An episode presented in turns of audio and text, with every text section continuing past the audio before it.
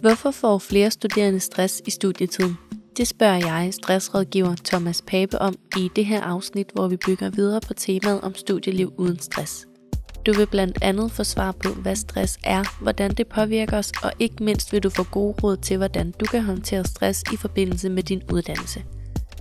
Du lytter til Ida Lyd, en podcast, hvor du som studerende kan blive klogere på en række emner, der relaterer sig til livet på en videregående uddannelse.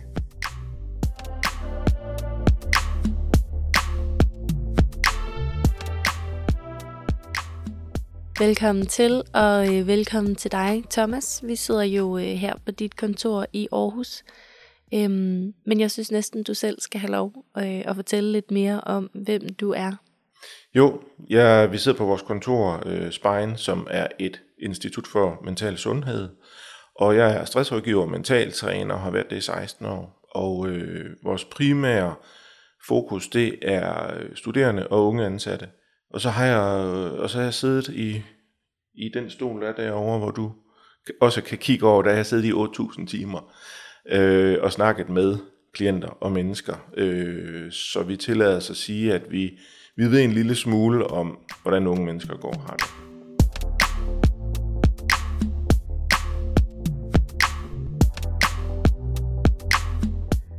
Nå, øh, Thomas, vi skal jo øh, tale om øh, stress i sådan et øh, studielivsperspektiv, men, øh, men hvad er stress?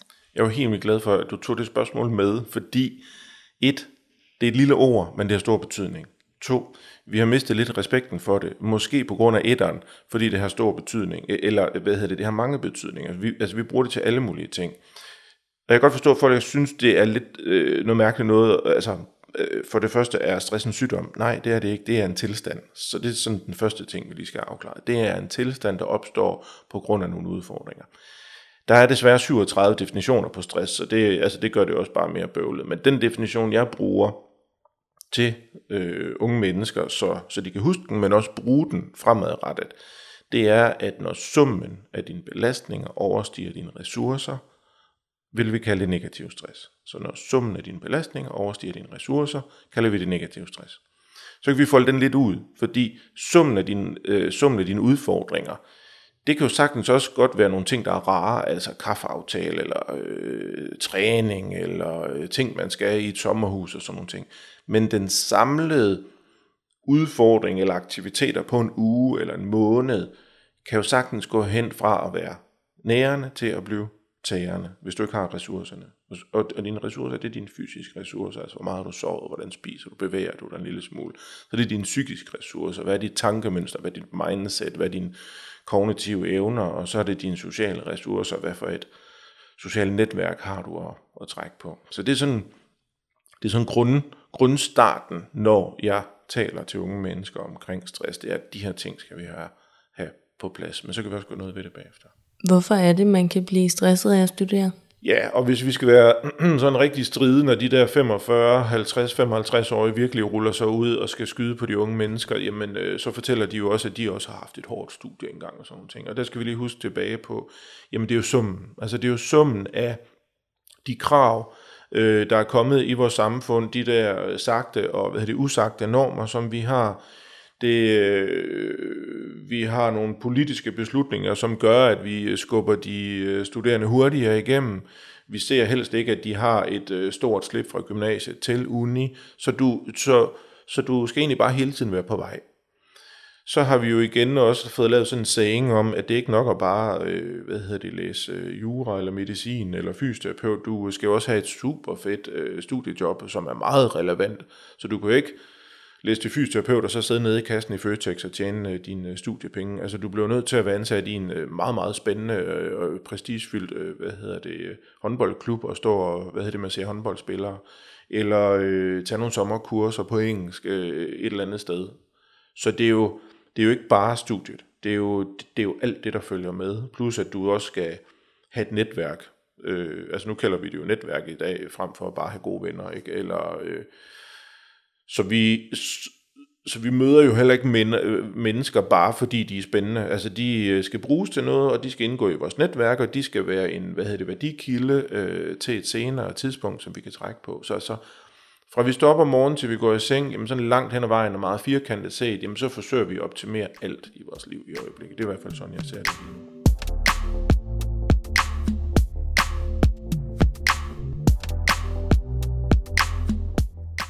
Der er jo lidt en øh, tendens blandt unge i dag til, at noget, der øh, før var kliniske betegnelser, det bliver brugt som sådan en, øh, en del af vores øh, hverdagssprog. Øhm, det kunne for eksempel være, at jeg kommer hjem og siger, åh, oh, jeg får stress af min mor, hun, øh, hun ringer hele tiden. Eller noget i den stil. Øhm, men hvad tror du, øh, hvad tror du, det gør ved vores øh, måde at, at opfatte stress på? Jamen helt konkret, så kan jeg jo se, at vi mister lidt respekt.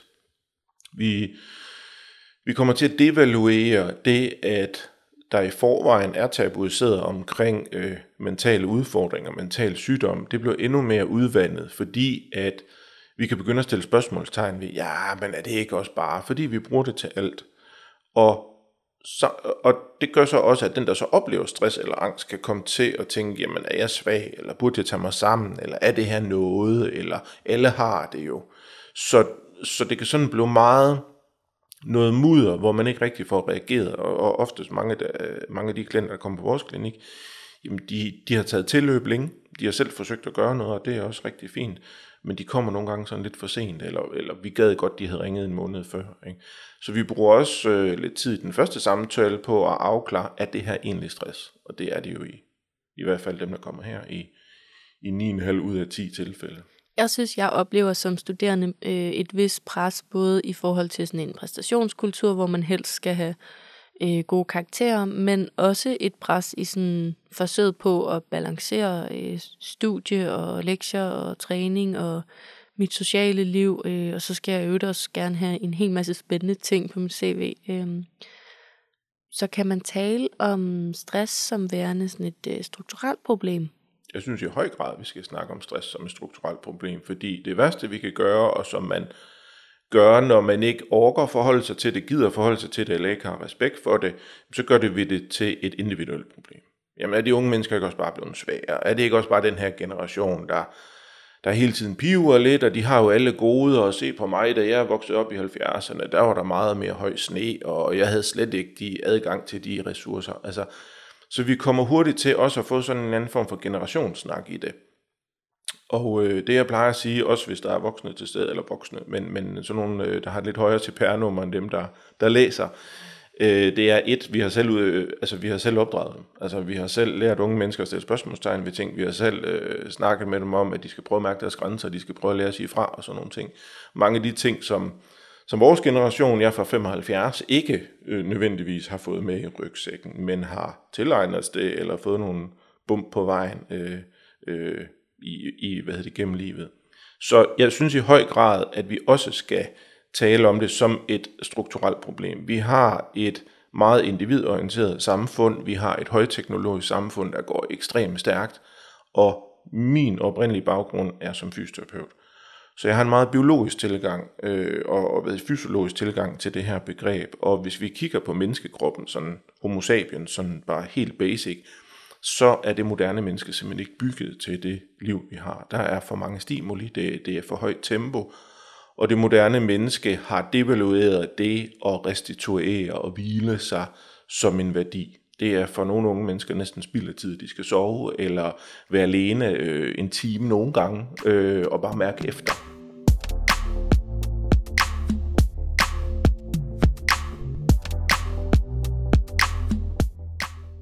Nu tænkte du før om øh, en definition på negativ stress. Kan det tolkes som, at der også er noget, der hedder positiv stress? Det kunne det godt. Og positiv stress kan vi sige, når vi udfører en handling, det kan være at læse, lave et projekt, det kan være at holde et foredrag eller lave et oplæg. Når vi kommer ind i den der flow-tilstand, hvor vi sådan ligesom glemmer os selv og går i et med det, vi nu skulle, når alt det, vi har øvet, det, det lykkes. Altså når, når, øh, hvad hedder det, når alle parametre øh, ligesom øh, flyder sammen, og det hele bliver godt, når vi står over for en opgave, hvor måske lige skal stå lidt på tæer for at klare opgaven, men vi har troen, og vi har måske også udefra kommende øh, hvad hedder det, tilkendegivelser på, at det her det kan godt lykkes, jamen så udvikler vi os. Og det, og det kunne man sagtens kalde, kalde hvad hedder det, positiv stress. På den måde får jeg lyst til at spørge, om er stress farligt? Stress er ikke farligt i den forstand, at hvis, øh, hvis den er så relativt kortvarig som muligt, og den ikke øh, ødelægger muligheden for at kunne genskabe en balance efter en eller anden form for belastning, enten i timer, eller dage, eller kort dage, så, øh, så er det okay. Altså, altså mennesket har jo også kun overlevet igennem tusindvis af år ved at udsætte sig selv for stress, ved at gå lange distancer for at nedlægge et bytte for eksempel. Øh, vi stresser jo vores krop helt vildt, hver gang vi går i fitnesscenter og løfter noget tungt jern. Øh, fordi den eneste måde, som muskler de kan udvikle sig på. Og vi skal jo også belastes, øh, når vi læser øh, kvæg, at det er nyt stof, øh, så, vi, så vi presser hjernecellerne en lille smule til at og hvad det, forstå noget mere. Men lidt ligesom idrættens verden, hvor vi, vi træner, og så slapper vi af, øh, og bygger muskelmasse op, eller senerne op, og gør dem stærke, så vi kan træne igen. Sådan er det også med studielivet. Problemet med rigtig mange studerende, men egentlig også unge ansatte, det er, at der er for stor fokus på kun at læse og læse, eller presse sig selv. De glemmer at tænke sig selv som en atlet. Og det billede bruger jeg tit, når jeg holder foredrag eller snakker øh, med unge, det er, hvad tror du en atlet, der kunne tænke sig at være ambitiøs, øh, vil gøre? Vil vedkommende bare træne?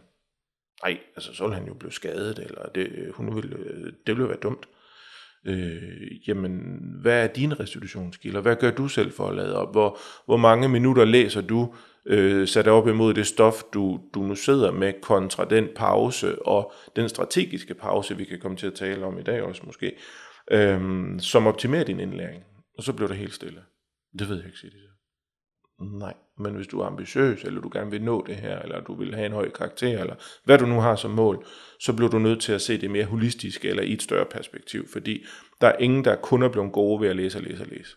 Jeg forestiller mig generelt, at, øh, at billeder øh, kan være noget, der virker ret godt, når man skal forklare stress, fordi at det er jo lidt sådan en usynlig sygdom, og noget af det, jeg kan huske, da jeg blev, øh, blev sygemeldt, det var, at min læge rådgivede mig til, at jeg skulle gå nogle lange ture og tage på café med min, med mine venner. Øhm, og det synes jeg var ret svært at forholde mig til, fordi jamen, det ville jeg jo ikke gøre normalt, hvis jeg var meldt syg med influenza for eksempel. Øhm, men når vi brækker et ben, jamen, så tager vi jo på skadestuen og får gips på. Øhm, men det her med at brække hjernen, hvis man kan kalde det det, altså der er det jo ikke gips, der skal til. Det skal jo kureres på en anden måde, for eksempel ved altså, at gøre noget godt for sig selv, tage på café eller dyrke noget motion. Øhm, men det er, bare ikke det, det, det er bare ikke lige så nemt at forholde sig til, fordi når man kan se nogen, der har gips på benet, så ved man godt, okay, du har brækket dit ben. Men man kan jo ikke nødvendigvis se på folk, om de har stress. Der er jo ikke nogen, der kommer ind med gasebind rundt om hovedet, når de kommer her, øh, og siger, at min hjerne den er helt stresset. Øh, så det er jo også et godt billede, du laver i forhold til et, der er øh, stadigvæk tabu om det. Så du kan jo godt, altså hvis jeg sidder og kigger på dig lige nu, så, så kunne du jo faktisk godt have stress. Det har jeg jo ingen anelse om, fordi mennesker kan jo også opretholde en facade, eller holde så meget sammen på os selv, når vi går ud i verden, at du kan jo godt sidde og lave det her interview, og så inde i dig, der er du brændt helt sammen. Og det betyder også, at for eksempel, at en studiegruppe ikke øh, nødvendigvis opdager, at du har stress, for eksempel, eller at du øh, fortæller om det. Så det er en, det er en svær ting at spotte, øh, både hos andre, men det er også en svær ting at spotte, om hvornår vi reelt kalder det stress, eller nu er det simpelthen for meget. Og det tænker jeg, det er også en strukturel ting, at vi, vi har fået et samfund, hvor vi bare presser og presser og presser og fylder på, og så bare glæder os helt vildt til fredag, så vi kan smide os på sofaen og drikke noget rødvin, eller drikke os i hegnet, eller hvad vi nu finder på. Ikke? Øhm, og der er bare ikke status endnu om, at jeg, jeg trækker stikket, eller øh, der var godt nok en fest i aften, men jeg vælger at være hjemme og tage mine joggingbukser på, og bare lade min hjerne øh, hvile og have det godt. Det skriver vi ikke på Facebook. Så stress kan være svært at spotte, øh, men, men er der alligevel nogle tegn, som man kan prøve at lægge mærke til? Jamen, jeg plejer at vise et stort schema med, med hvad hedder stresssymptomer. Vi kan inddele stresssymptomer i de fysiske, psykiske og adfærdsmæssige. Nogle af de fysiske, det kan være hovedpine, det kan være mavesmerter, det kan være forhøjet puls, forhøjet øh, hjerteslag, øh, det kan være, at man bliver mere syg, øh, øh, det kan være, at man får mere udslet i forhold til, hvad man plejer at have, at ens allergi øh, blusser op, og så skal jeg lige skynde mig at sige, at vi skal lige have en, en del symptomer, samlede symptomer, fordi mavesmerter kan også være alt muligt andet end stress, så hvis man er i tvivl, skal man gå til egen læge først. Nogle af de psykiske, som vi ser, jamen det er restløshed, det er hukommelsestab og hvad er det, koncentrationsbesvær, og det er lidt noget juks for at sige det mildt, hvis man er studerende og sidder midt i en eksamensperiode. Og øh, al den viden, man skal have ind på harddisken, det glider bare af som vand på en teflonpande. Og det adfærdsmæssige, jamen det er øh, lav selvfølelse, det er, at jeg trækker mig socialt, det er, at jeg har en kortere lunde over for mine medmennesker. Men det jeg bruger det til, fordi der er en masse symptomer, det er at sige, I skal kigge på det her schema, og så skal I lede efter jeres top 3 symptomer. Altså hvad for nogle symptomer får du oftest? Og det kan både være en blanding, og nogle de har kun de psykiske eller de fysiske, øh, men hvornår kommer de typisk? Øh, og så skulle du spotte dem. Fordi altså, hvad hedder det, uanset hvilken situation det er, så vil det typisk, typisk være den samme reaktionsstrategi eller reaktionsmønster, vi har. Og hvis jeg kan spotte de symptomer, så kan jeg også reagere på dem. Så det er også vigtigt, at man ikke normaliserer, jamen, jamen Thomas er det ikke rigtigt, men øh, når man er i en øh, hæftig læseperiode, så har man altid hovedpine. Og det har man ikke. Når, hvis man er sådan rigtig presset over, øh, over lang tid, hvis, hvis man sidder og skriver en kandidatopgave og græder hver dag, jamen det er da meget normalt. Nej, det er heller ikke normalt. Så vi må ikke normalisere, at vi ikke kan huske. Vi må ikke normalisere, at vi har ondt i maven hele tiden. Vi må ikke normalisere, at vi holder op med at se, se mennesker. Så jeg spotter også efter ændret adfærd. Og så siger jeg til sidst, og du skal se de her symptomer som dine bedste venner. For de bedste venner siger forhåbentlig, hvis der er noget, der er vejen.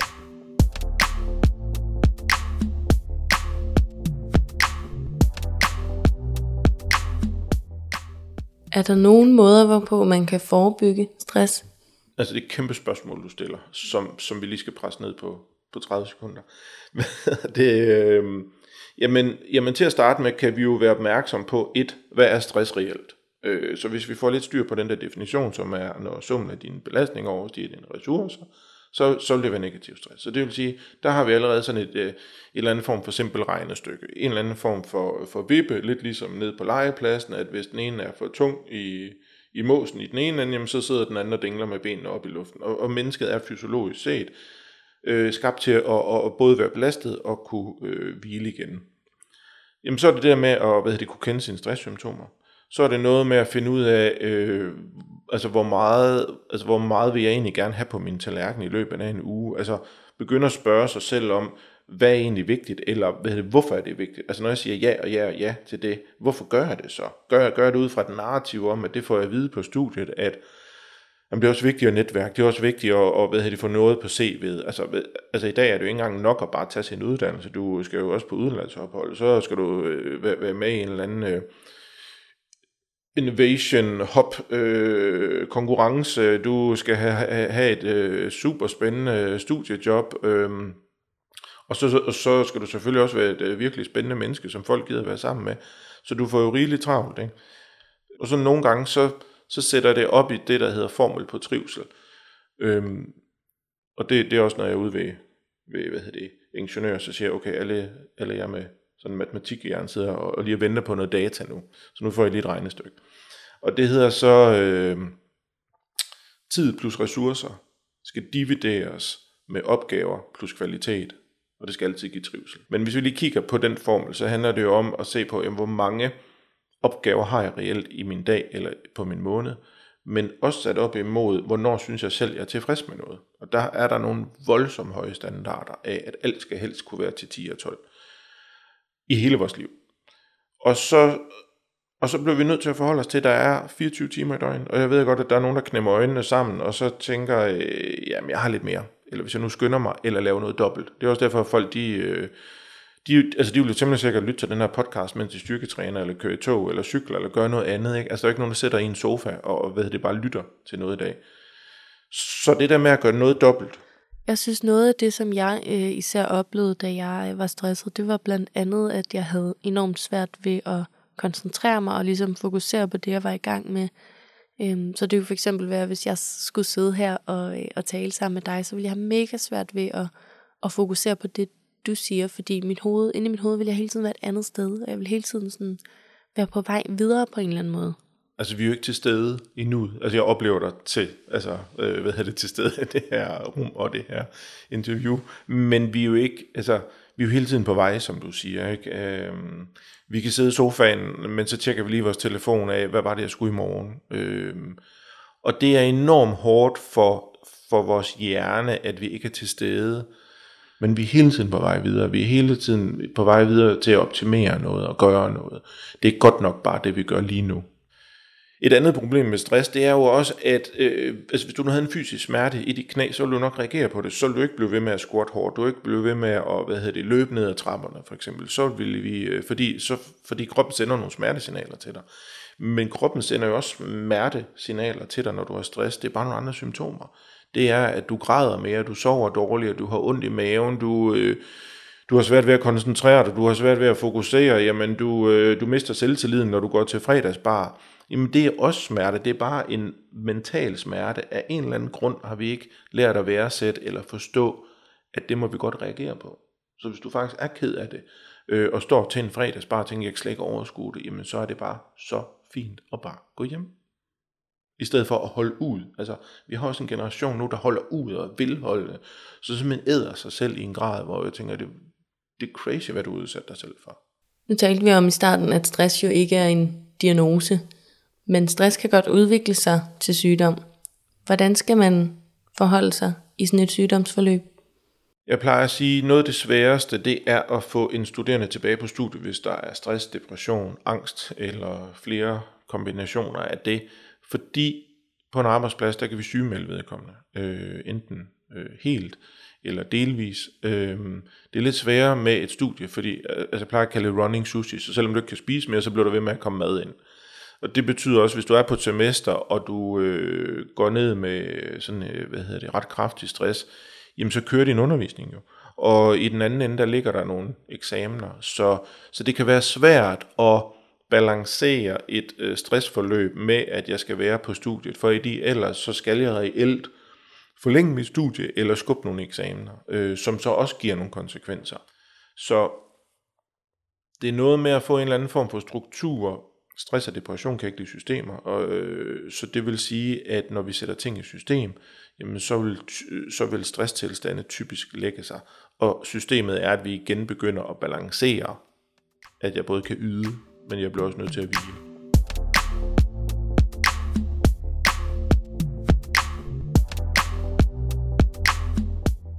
Vi skal til at runde af, øhm, og vi har jo fået talt en masse om, hvad man kan gøre, hvis man selv føler sig stresset.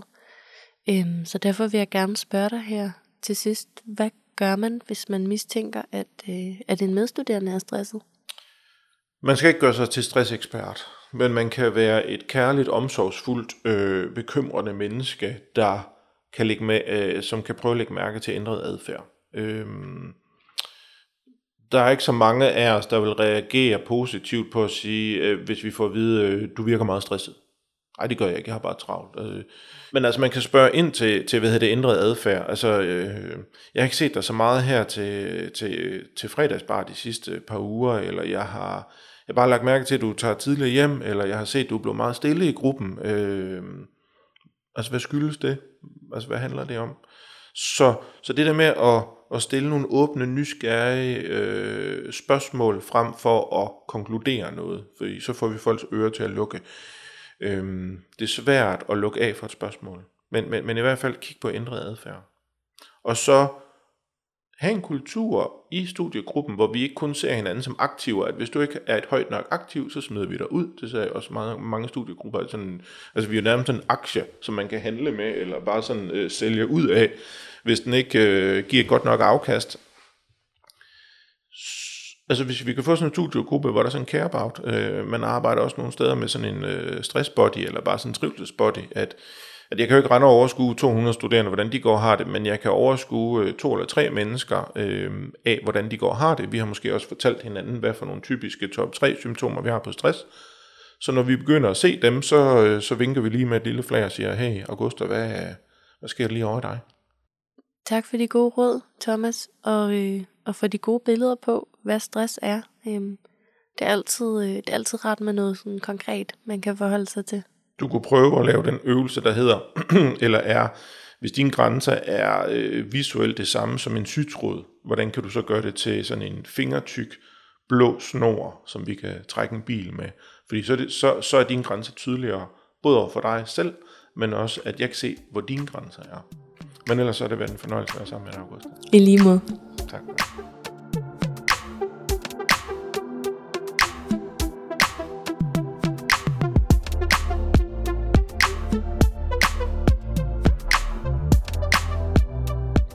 Du har lyttet til Ida Lyd, en podcastserie til studerende, hvor vi sammen bliver klogere på en række emner, der relaterer sig til det at være studerende.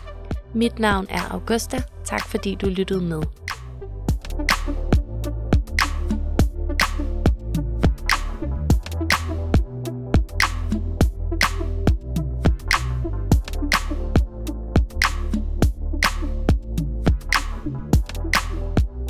Du kan finde alle Ida Lyd podcasts på Spotify, Apple Podcasts, SoundCloud eller der, hvor du plejer at lytte. Du kan blandt andet finde endnu et afsnit om stress, hvor jeg taler med elektrisk energiteknologistuderende Michelle Bausager om, hvordan hun takler stress i forbindelse med sin uddannelse. Du kan også finde flere gode råd til, hvordan du som studerende kan håndtere stress på studiet på studerende.ida.dk-studieliv.